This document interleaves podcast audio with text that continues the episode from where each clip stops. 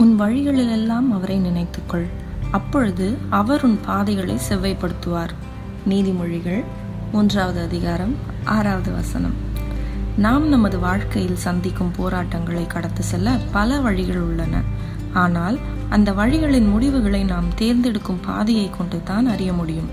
நல்ல தேர்வுகள் சந்தோஷத்திற்கும் தவறான தேர்வுகள் பாடுகள் அல்லது கஷ்டத்திற்கும் வழிவகுக்கலாம்.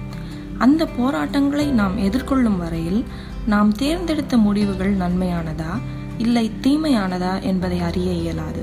எல்லாம் சரியாக முடிவெடுத்தும் சில சமயங்களில் நாம் வேறு விதமாய் அந்த போராட்டத்தை எதிர்கொண்டு இருக்கலாமோ என்று எண்ண தோன்றும்? தேவன் நமக்கு தந்துள்ள ஈவானது எந்த ஒரு போராட்டத்தையும் எதிர்கொள்ளும் வல்லமையே. இந்த வல்லமை ஒவ்வொரு கிறிஸ்தவ விசுவாசியின் வாழ்விலும் மிக முக்கியமானது. உங்களுக்கு ஒரு கேள்வி எழலாம் கிறிஸ்துவை விசுவாசியாத மக்களும் கூட நல்ல தேர்வுகளை செய்து மகிழ்ச்சியுடன் வாழ்கிறார்களே. உண்மைதான். ஆனால் போராட்டங்களை சந்திக்கிற விதத்திற்கும் விளைவுகள் உண்டு.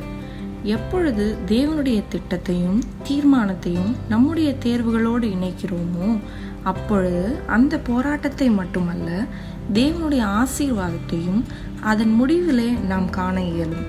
இது கிறிஸ்தவ விசுவாசத்தின் விசேஷமாய் இருக்கிறது அவ்விசுவாசிகள் போராட்டத்தை எதிர்கொள்ளும் பொழுது அடுத்து என்ன செய்வது என்று அறியாமல் அங்கும் இங்கும் அலைந்து தங்கள் நிதானத்தை இழக்கிறார்கள்.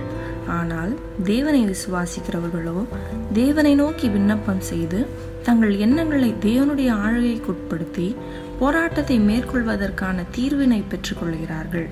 இது கிறிஸ்து இயேசுவுக்குள் நமது உறுதிப்பாடாக இருக்கிறது. முன் அறியாத நிகழ்வு ஏதும் நமது வாழ்க்கையில் நேர்ந்து நமக்கு தெரிந்த முடிவினை நாம் எடுத்தும் பின் இதை இவ்வாறாக செய்திருக்க கூடாதோ என்று எழுகிற எண்ணமே உணர்வடைதலுக்கு சான்றாக இருக்கிறது. இவ்விதமான அனுபவங்களை நமது வாழ்க்கையில் அனுமதிப்பதன் மூலம் தேவன் அந்த போராட்டங்களை மேற்கொள்ள நம்மை ஏதுவாக்குகிறார் என நான் விசுவாசிக்கிறேன். இந்த அனுபவங்கள் நம்மை விசுவாசத்தில் பரிபூர்ணமடைய செய்கிறது. கேட்பதற்கு இவைகள் வித்தியாசமாக இருக்கலாம் ஆனால் நடைமுறைக்கு கடினமானவை அல்ல.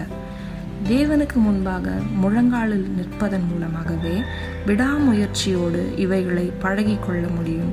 இதுவே தனித்துவம் வாய்ந்த கிறிஸ்தவ வாழ்வின் நடைமுறையாக இருக்கிறது.